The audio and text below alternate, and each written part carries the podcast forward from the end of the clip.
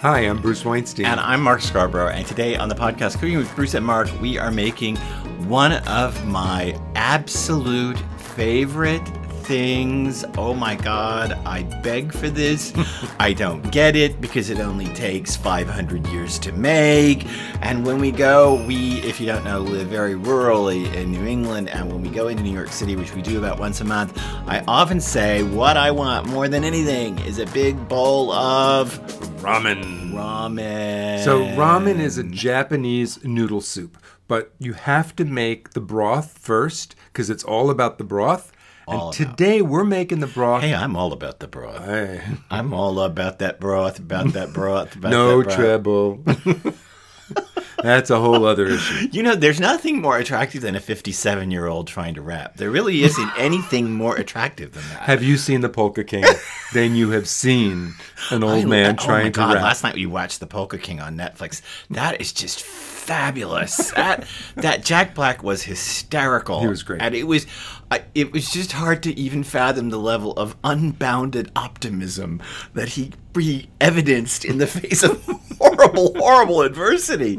Oh, it made my stomach hurt, and yet he was so cheerful the whole time. Oh my God! Well, you're going to be cheerful with this Yes, ramen because this is not going to take days and days and hours and Right. hours. We're making our ramen broth in our instant pot. Right. You could do it in any electric pressure cooker, and it's only going to take a couple of hours instead of a couple of days. Because I've made ramen broth in the past. We've had ramen dinner parties. Yes, and you did. The way you make ramen broth so good is you build up layers. Do you start with seaweed, use kombu, and that gives it we'll talk about that in a minute. Okay, well that gives it a, a umami flavor, and then then you add chicken and you cook it. And Oh, then le- you, oh, excuse me. When you made ramen broth, what I remember most is that after the kombu went in, the whole pig face. It was didn't you use half a pig face for that? well, yeah, but I did because that's what I counted as pork bones. But Okay. um, I mean, we have a pig race for us every year, and you know, when you come downstairs to our house and look in the freezer, sometimes it looks back at you. so there are there's usually a head in there that's been cut in half, and he used half the head for this. so ramen, and then you'd add chicken parts, and then you'd. Have, but see, in the instant pot, you could throw everything in at once, and as long as it doesn't go over your max fill line, you're good. Now, I just and say that- all the flavors will meld and blend in just two hours, as opposed to doing them separately over the course of days. Now, I just want to say that we're making this in a six quart electric pressure cooker. We're using an instant pot. You can use a Fagor, you can use a Breville. We're going to cook this thing on a certain setting that the instant pot has, right? On the We're using their soup setting. But we'll tell you how to do that in other machines too. But um, basically, we're going to make this thing in two hours, and it seems crazy, and you think, "Oh my gosh, two hours isn't that? That's hardly instant." But honestly, as Bruce says, compared to the days and days and days it takes to make ramen broth properly, and once you make this, you can strain it out and freeze it, and you will have this insane broth. It- the ramen noodles themselves, that's easy. You could buy those. You could even buy, and we'll talk about it later, instant ramen noodles and have that with these soup. You don't have to have fancy hand pulled ramen noodles. okay, let's not get ahead of ourselves. So, what we're putting in this six quart instant pot of ours, and let me say, you can use an eight quart too. you can use an eight And quart. if you if any eight quart multi cooker or any six quart multi cooker, this will work. Yep. So, we're putting in some kombu. It's in the kelp family. And how do, I mean, how do they harvest this stuff? Like I don't Just know, cut by it hand. Little Japanese men do it by hand. I don't know. They harvest it by driving it to the health food store. It, it's it's Well, that's how we harvest it. It's it. hard to find. Uh, kombu in normal supermarkets. You'll either need to look online for online suppliers. Honestly, Amazon. You could freaking go to Amazon and get it, but you can also get it from local suppliers. But if you have a health food store, support them.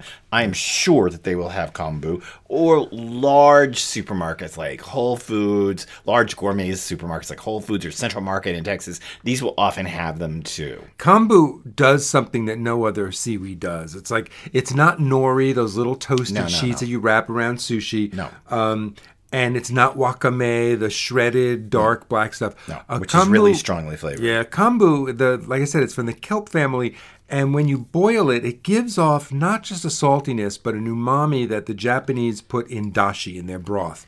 And no other seaweed will do that. So you really, to get good ramen, you really should find. Okay, so four medium-sized sheets of kombu, and then you want to put in a smoked ham hock. Um, listen, you can find these at and this at any store that you look for. Ivan Ramen, the guy that that well, his name's not Ivan Ramen. The name Yeah. of his store is Ivan Ramen. Yeah, and his book is. Ivan Ramen. Um, he says when he makes his ramen broth that because it should have some smokiness, he puts a big slab of unsliced bacon in it. Right. Um, that's a good thing too, but it's not easy to find. So we decided that a smoked hock would work just as well. Right. Uh, so you want that, and you want a pound of chicken wings. Now, let me say that you can also use chicken backs here. You don't have to use wings. And my suggestion is that you cut the wings into pieces just to give more surface area, just so you get the most amount of bone exposed to the broth. But you can use backs, you can use necks, you can use a combination of wings, backs, and necks. When you, if you buy whole chickens that are already pre-cut up, you can save these things all back. Don't use any of the innards like the gizzards, but backs, necks, Feet, if you can find them. It's, it's hard to find feet outside of Asian markets in the United States, but if you can find What about heads? feet- we put heads in it? you, sure. You know, we have a local farm. We have Whippoorwill Farm in Salisbury, Connecticut, and I get five pound packages of necks. and feet. Uh, Bruce gets huge packages of chicken feet from them, but it's hard to find these things. But again, just look for backs, wings, and if you can't find them in the counter, because these are not the parts of the chicken that go very well, just ask the butcher. I bet you ten bucks he's got some back there. He probably will. And then you can also ask him while you're doing that for some pork bones. And when I say pork bones, I mean things that he's trimmed out of pork shoulders when he's cutting up stew meat. Um, he may have cut them out of a ham, a fresh ham. Um, and if he doesn't have any, then ask him for a pound of bone in pork shoulder chops and take the boniest ones he has. So, because you want bones. You want a just say- pound of pork bones and a pound of chicken a, bony pieces. A pound of bony chicken pieces, a pound of pork bones, and or if you can't find them, then a pound of bone-in pork shoulder chops. Don't use loin chops. These not expensive stuff. Don't use loin chops or what you would make for pork chops. And then those four kombu sheets. And then after that, we're going to put in ten scallions. You want to trim the waggly edges off the bottom of them, and then cut them up into you know two-inch chunks, Yep. into, into fairly large chunks. We want a nice big chunk of ginger about the size of two of my thumbs. There's probably three of most people's thumbs. I have gigantic. I, like the Donald, have big hands. so. oh, And you're going to slice the ginger um, into thin discs.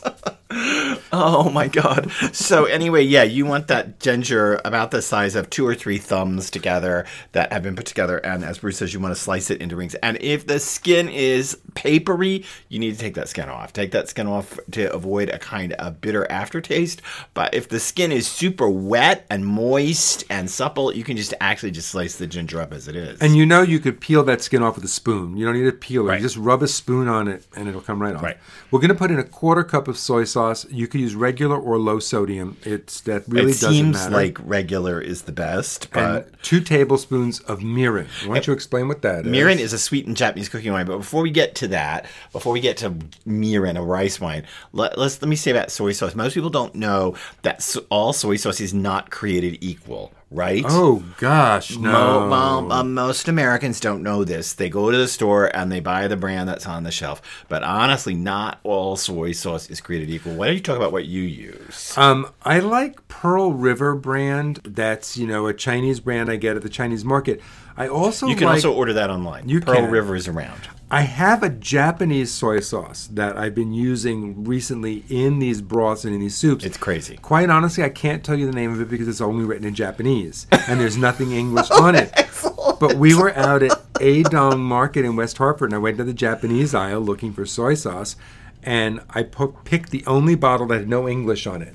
And quite honestly, it's spectacular. Well- maybe we'll take a picture of that bottle and we'll put it up on our website We with this recipe. We'll put it up on bruceandmark.com and you can see the bottle. But honestly, you could just Google Japanese. I mean, Google. You can, yeah, well, Google Japanese soy sauce or, or look at. You're going to get Kikkoman, but okay, go beyond that and look at all kinds of soy sauces, and you'll find that there are these Japanese varieties that are super umami in flavor. They're not just salty; they have this super uh, umami. Bruce used this very soy sauce just to saute some kale with garlic in sesame oil the other night, and I swear to God, it turned the whole thing into seaweed salad. If you've been to a sushi restaurant and you like seaweed salad, I swear to God, this kale in the sesame sauce, sesame oil, garlic, and this Japanese soy sauce, it tasted like seaweed salad. well, man. we're having that again tonight with a steak. It's it was it was super delicious. We once went to a sushi restaurant in southern New Jersey on our way to Pennsylvania. I don't remember we either to QVC or we were going you're, somewhere. You're just singularly not helpful today. And this woman who ran this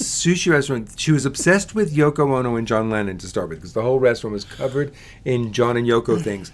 But she made her own soy sauce. She did. And now, see, we can't. This is why I'm saying you're unhelpful. You can't tell us where this restaurant is. Cherry Hill or something oh, like yeah, that. Yeah, something. I don't know. Just go down the New Jersey Turnpike and look for a woman brewing soy sauce, and you'll find it. Okay, two tablespoons of mirin, which is that sweetened Japanese rice wine mirin, M I R I N. You can find that in almost any Oh supermarket yeah, in the, at this in- point. in the Asian aisle, or oh, as we saw the other day, the ethnic aisle. Oh, good God.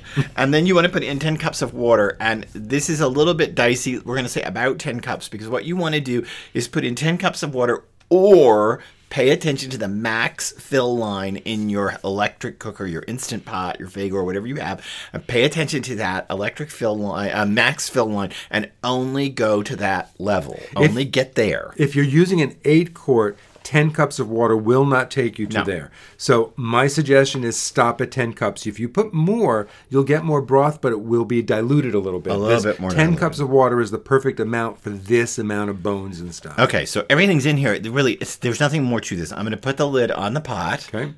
And then I'm gonna we're gonna set this thing on the instant pot on the soup setting for two hours. Why don't you talk about some Now, of the soup setting will take you instantly to high pressure. And if on the Instant Pot, you have your choice always, of course, of low, medium, high, or less, normal, or more, depending upon which models you have. Right. Um, those buttons will change the timing for you, but they won't change the pressure. The pressure stays at high. So make sure you're going to set it for two hours because I think it starts the first time I pushed the uh, more button, it went to four hours. So I had to turn it down to two hours. Ah, okay, so the, uh, what what basically we're saying here is this needs to cook on high for two hours, basically. And then we're going to, when it comes to the done with two hours, we're going to let it do a natural release. We're going to just turn it off. Um, now, I'm on the Instant Pots, you have a, the opportunity to set it for keep warm or not. So if you say not, it'll shut itself off and it'll start a natural cool down.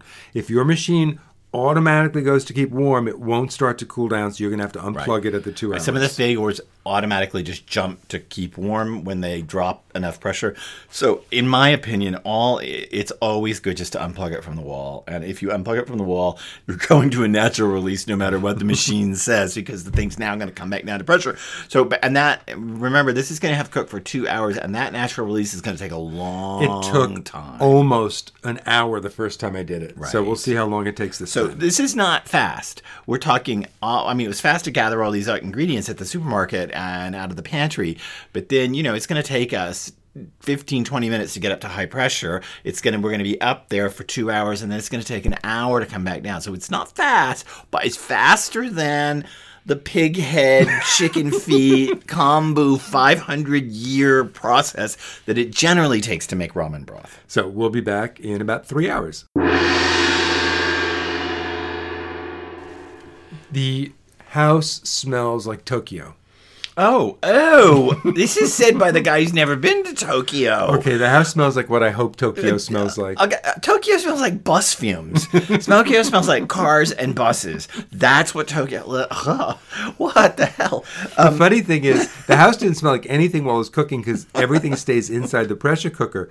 Um, but once we opened it up, the, it was like filled the house instantly. And you know, we have a dog. We have a ninety-pound collie. His head went in the air, started rubbing himself like all over the walls. He went insane with the smell of. Since we already talked about a Netflix show, um, the Polka King, I also want to say that if you're going to go to the trouble of making ramen broth by yourself, for yourself and for your family or on your own, if you're going to go to the trouble, check out the Netflix show Midnight Diner, which is a Japanese show, right? Set in a small, small restaurant. Yeah, it's Midnight Diner Tokyo Stories because they there's a Midnight Diner in many countries. I believe there's oh. there's a Korean version Oh. I and a only know the Vietnamese version, version. and it's great. It's like there's a cast of eight or nine characters that are always in this little diner. This He- guy only opens at midnight, right? and he he makes whatever you want if he has the ingredients for it. Right. And so people come in and they ask for their child. The whole premise of the story is people come in and they have various things going on in their life and they ask for something that was very comforting from their childhood, some dish, some Japanese dish that they had when they were kids that they loved. And he ends up making it, which then launches them into the entire story of how they came to this dish and where this dish got to in their life and all that. It's a fabulous little story. And it the first couple episodes may take you to get the time to get into, but check it out. Midnight Diner Tokyo stories. But okay, so now we've got our own Tokyo stories. so we opened it. I strained everything through a colander into a big bowl to get rid of the solids.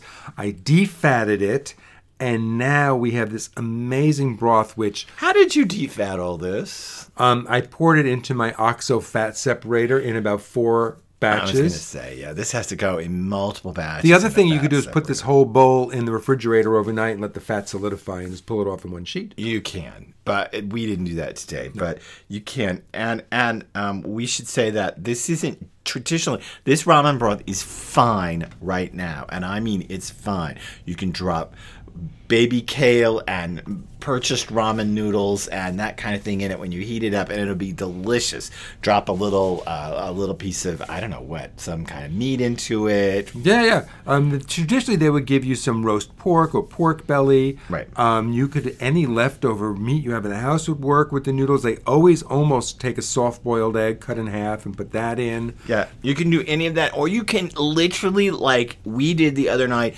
drink it on its own. The first time he made Out of a mug. We literally had it for dinner out of a mug. But um, in it's fine on its own, but there is a little, a little addition that can be made to it. Almost all Japanese restaurants and ramen restaurants will add something to the bowl, a flavoring. It's called tare, T-A-R-E, tare. Um, and it's usually just Tare. either a soy or sake or mirin or a salty or even sometimes a miso or fermented soy base. Um, but because we wanted to make this easier, since we're using the Instant Pot and an electric pressure cooker, we put the soy and the mirin right into the broth up front, let it cook in and develop part of the flavor. So we're building that tare right Tare. into Tare. the soup. Yeah, we're, it, we are now. Again, as Bruce said, you could just swirl a little miso in it, or you could swirl a little more ramen or soy sauce. But honestly, we've taken care of that at this stage, and it's all been strained. And I So- actually poured a little into two little teacups, and we're Oh. It's so it's so umami. Oh it's my so meaty, and there's a little smokiness. It's, it's it is and definitely it's rich smoky. and it's salty, but not too salty. it's definitely salty. I'm gonna, even without noodles. I know, but I'm going to correct and say I think it's definitely smoky and it's definitely salty. Oh. But that uh, that doesn't bother me in the slightest bit. And we're just drinking it straight. But yeah, if you put noodles in it, the noodles will help absorb some of that saltiness. Um, and if you put like kale or greens in it, they'll also Mm. Oh my God. balance some of the saltiness. Honestly, you could buy some sliced shiitakes, some bag, a bag of baby kale, and some ramen noodles and some bean sprouts, put them in a bowl, Yeah. pour the boiling broth over, Yeah. And you're good to go in like three minutes. You are. Otherwise, my suggestion is to take this into one quart containers and freeze it, and keep it back for when you're ready. Keep it back for when you get that flu this winter, or keep it back for when you get sick this oh. winter with that cold or that ridiculous flu that everybody seems to have for like 500 years. Get get have this around the house because honestly, this will cure what ails you. To hear us cook through more recipes every week, check out Cooking with Bruce and Mark wherever you get your podcasts from. And make sure that you check out this recipe on our website, bruceandmark.com, where you can find all the recipes from the podcast, as well as apparently pictures of a Japanese bottle of soy sauce that is unreadable by us Westerners, but so what? And while you're there, think about also checking us out on social media. We're there in Instagram, Facebook, and Twitter under our own names Bruce Weinstein and Mark Scarborough. Each of us have our own account. Connect with us. We would love to talk to you and hear from you.